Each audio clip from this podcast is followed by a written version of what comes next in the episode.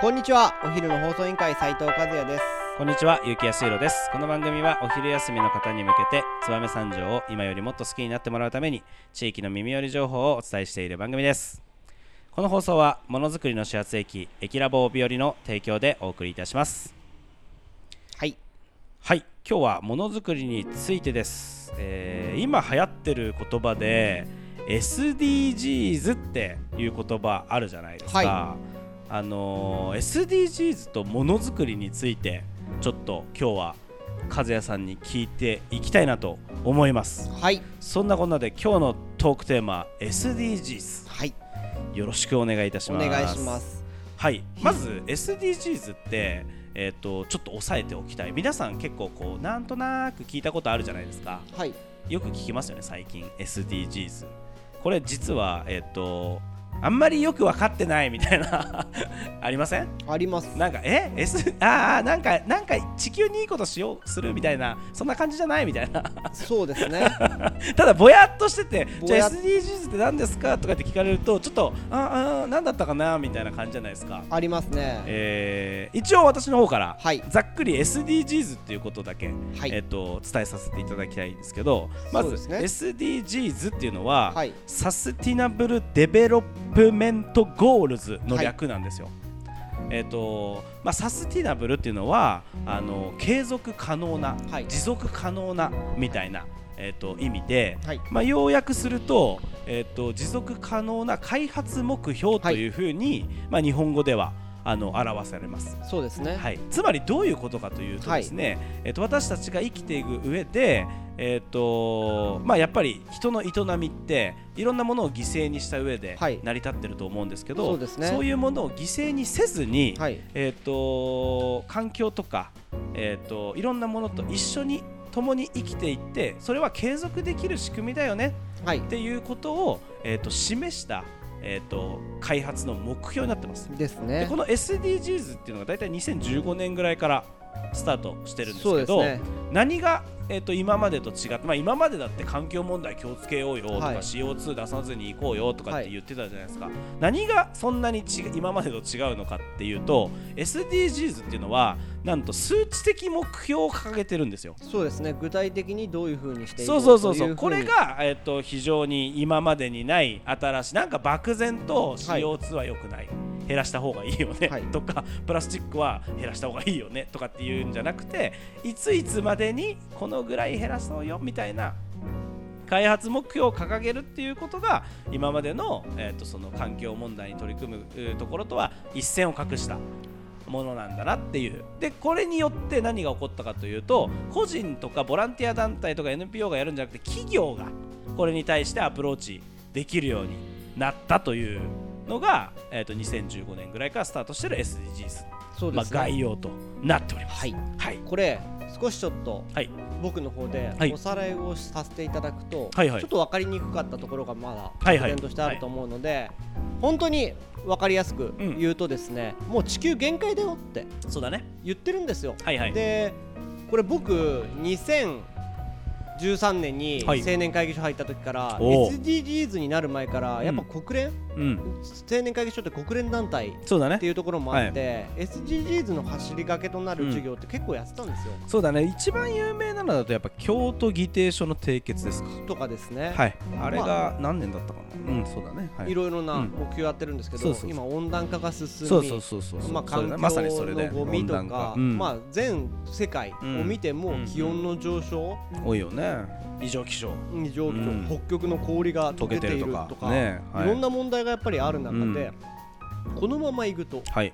このまま何もせず2015年から2030年の間に15年間進むとはい。平均的な気温がじゃあ例えば分かりやすく言うと40度近くになりますおよ。お生活できますかって。いうーやだよね。あなたの町あなたの国、あなたの世界、はい。もう悲鳴上げてますよと。すごいね。もう国が国がっていうか世界がこう教えて地球がね。かか地球が教えてくれている、うん。で僕たちはあの物が豊かになる、うん。生活が豊かになる代償として、うんうん。やはりいろんなうん。廃棄物やったりとうんうんね。ダイオキシンの汚染だったりとかっていうことが、うん。やはり進む、うん。そういったところに目を向けなかったから、うん。少しちょっと目を向けていこうねっていうことが今回にうん。SDGs につながったというところが補足になります。はい。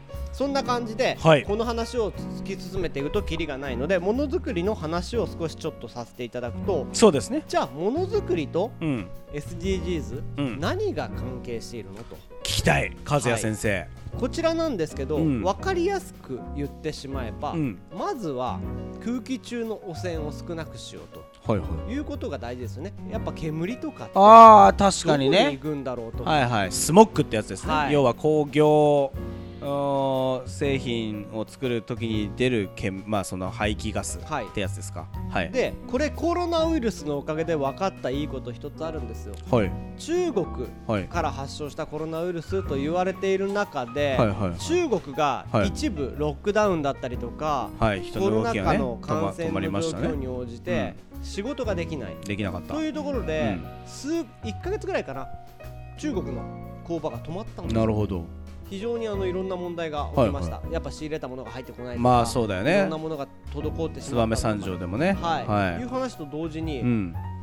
工場が稼働しないと空気がきれいになったっていう。ああなるほどね。はい。やっぱり工場が出す排気ガスっていうのは、えー、と環境に影響してるということなんですね。影響を及ぼし。ていると。これはもう具体的な数値を見てもらえれば、はいはいあのはい中国空気とかってなるほど。この中で減ったとかで検索してもらうと出てくるんはいはい、なんかあれだよね。空気が澄んでさどっかの場所からヒマラヤ山脈が見える初めて見えたみたいな、要は空気が澄んで、すごい遠くの方まで見えるようになったみたいなニュースは見たわ。そうですよね、うん。まあ、そういったところにまあ黄砂とかもまた影響してくるのかなと思っているのと同時に、はい。やはりまた燕三条でうん。ものづくりの話でどうかすると、じゃあまず燕三条って昔からやってたんですよ。SDGs 近いこなるほど。ともちろん燕三条で出る工業製品の廃材。はいもうスクラップって言われるもんですよね。そうですね。はいはい。でもスクラップもはい。実はちゃんと再生また航路に入れて溶かしてまたなるほどなるほどなるほどっていうこともあ,、はいあるんですけど、はいはい。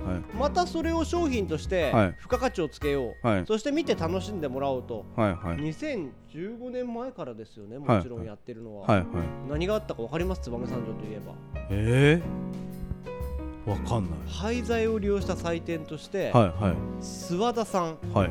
当時。あ分かりますか？ブランキングアートですよ。ブランキングアートだね、はい。はいはい廃材を使った美術展。はい。はいはいはい。あ結構前からやってますね。結構前からやってそれますこそ諏訪田製作所さん行けばもう目の前にあのねブランキングアートで作ったうんすごいなんていうんですか門番みたいな。巨人兵みたいなね。そうそういますもんね。あまさにあれですね。あったりシャンデリアとかはいもスクラップで作ったりとか,、確かに確かに。テーブルの足をスクラップで作ったりとかって言って、なるほどなるほど。そこでまあ要はゴミを出さないイコールまた再燃させないから燃やさない溶かさないっていうことで煙が出ないってないうところにもつなまあ見て楽しめますからねブランキングアートなんてだからあれって再生ちゃんなとしてるんですよるほどね。ねそういうこだかとなんだ。らブランキングアート、まあ、はい。今地場さんとか燕三条駅のウィングさんとかで飾やってるやってるやってる。再生の祭典なんですよね。なるほど。はいあれはじゃあなるほどね。すごい SDGs なんだね。そうですね。実は。グローバルにやっぱ取り組む諏訪田の社長さんうんがきっかけで始めたのかっていう歴史まではちょっと遡れないんですけど、うん。僕も実行委員会とかではないので、うん。すいません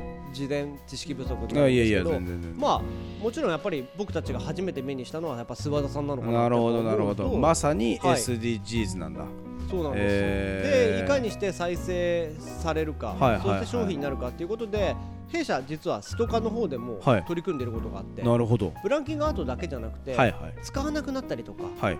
これ切っただけの端材を利用したハンガーラックを作ったりとか。ああなるほどね。作ってましたねこの間ね、あのハンガーラックオーダーメイドで。ではい作らせてもらったはいはいりとかもあるんですけど、ん。廃材を利用した箸置きとか。なるほど。あで見たことある。廃材を利用した箸置き、あるあるある。また嬉しかったのは、はい。新潟のはい。これマグネットさんからお話をいただいて、はい。新潟の海士専門学校がオープンした時に、はい。廃材を利用したアートボードを作ってくれたりとか。えー、なるほどね。だからその廃材がオブジェになってなるほどなるほど。学校の壁紙の一部になってたりとえーすかごい。してくれてるんですよ。結構多いよねさ、はい。そうだね。そういえば忠房さんに行った時もお庭の石に包丁のあれが端材が抜いた型みたいなのがこう、はいはい。飾ってあったわ。やっぱりそういうふうにうん。今やっているところもあって実はですねはいこの廃材の利用ブランキングアートとか鉄だけじゃないんですなるほど。はいはい。燕三条って、はい。これはもう絶対やっちゃうのが詳しいなと思うんですけど、はいはい。木工の話に移ったらああそうだちょっねと得意のお話をしてもらおうかなと確かに確かに。まあやっぱり金属加工の町って絶対にまああの刃物やってるからさ、はい。木絵で木工が盛んなんですよね。盛んですね。結局セットじゃないですか、はい。その刃物の町と木工の町って、はい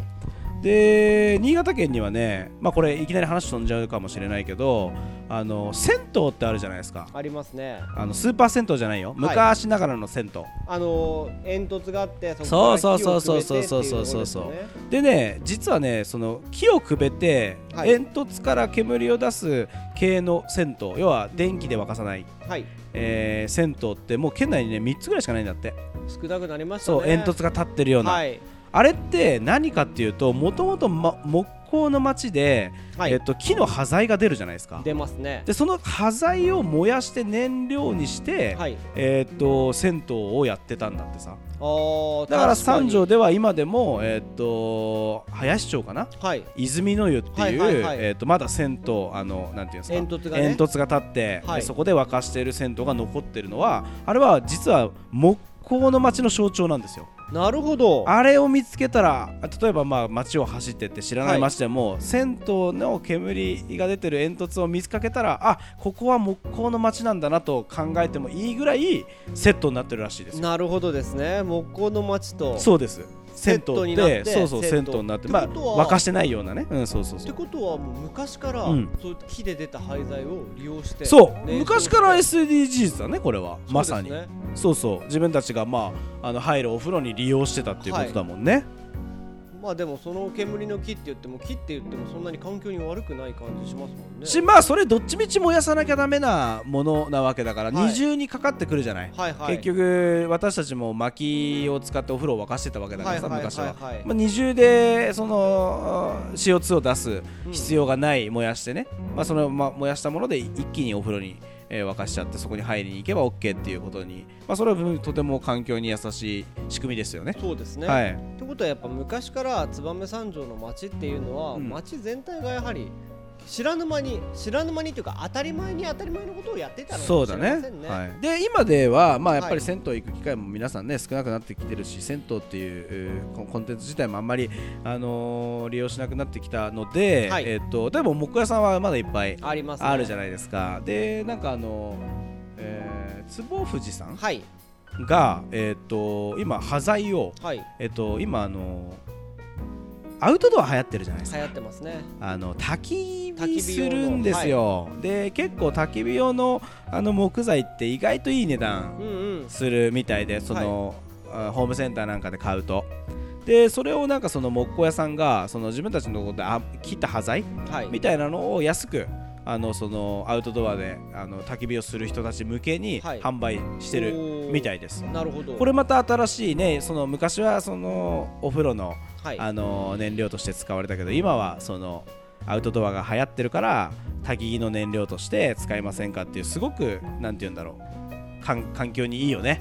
どっちも、はい。あえて買っちゃうよりももう出たものを、まあ、無駄にしないっていうでか再利用してほしいそうそうそうそうそう、本当になんて言うんだろう自然と SDGs というかさ、多分そんな SDGs なんて意識しないで。ややってると思いますけど、なんかとてもいい取り組みだなと思いました。はい。うん。いや本当にこの町ならではものづくりから出るものを利用した SDGs の取り組み、うん。こちらどんどんどんどん私たちも広げていって、実際にリスナーの皆様にも手に取ってもらう機会があったら増えたらいいなとそうだ思って、この、テーマ SDGs とものづくり、こちらまたシリーズ化にして発ぜひ。信をしていきたいなと思いますのでね。はいはい。ぜひこちらを聞いて燕三条ってどういう歴史なのかなまた深掘りしていいよね。この先どういうふうにまあそれこそでそのものづくりの街として私たちは継続可能な、持続可能なね。持続可能な、はい。あものにしていかなければいけませんので、はい。あのー長い目でねあのこの燕三条の地域がまた何年もえーものづくりとして、えーの地としてねあのやっていけるように今からそういうことをいっぱい考えてそれこそあなたが先頭に立って やって いけたらいいじゃないですか、はい。SDGs かける燕三条。そうですね、うん。まあ僕はあまり SDGs って言葉はそんなに好きじゃなくてなるほど。逆に普通普段やってまあそうだよね。そんな肩肘張っうん。てやる必要も確かに俺もそう思うわ。当たり前のことを普通普段通り、まあもったいないとかね、うんそう、まあなんか使えねえかとかそうそう。ちっとがぶな材料ぶちゃんないやとかそう。まあ、そういうレベルですよね。あとは、まあ、確かに確かに。道端に落ちてるゴミ拾う、うん自分がポイ捨てしない。ん。唾吐かない、そういうことなんじゃないかなと思います。はい。確かに。それではそろそろお別れの時間が迫ってまいりました、今日も聞いてくれてありがとうございました。お昼の放送委員会では番組への感想や質問をポッドキャストの概要欄またはツイッターお昼の放送委員会より受け付けています。番組内で紹介されるとお礼の品が届きますのでどしどしお寄せください。お待ちしてます。それではまたお昼にお会いしましょう。バイバイ。バイバイ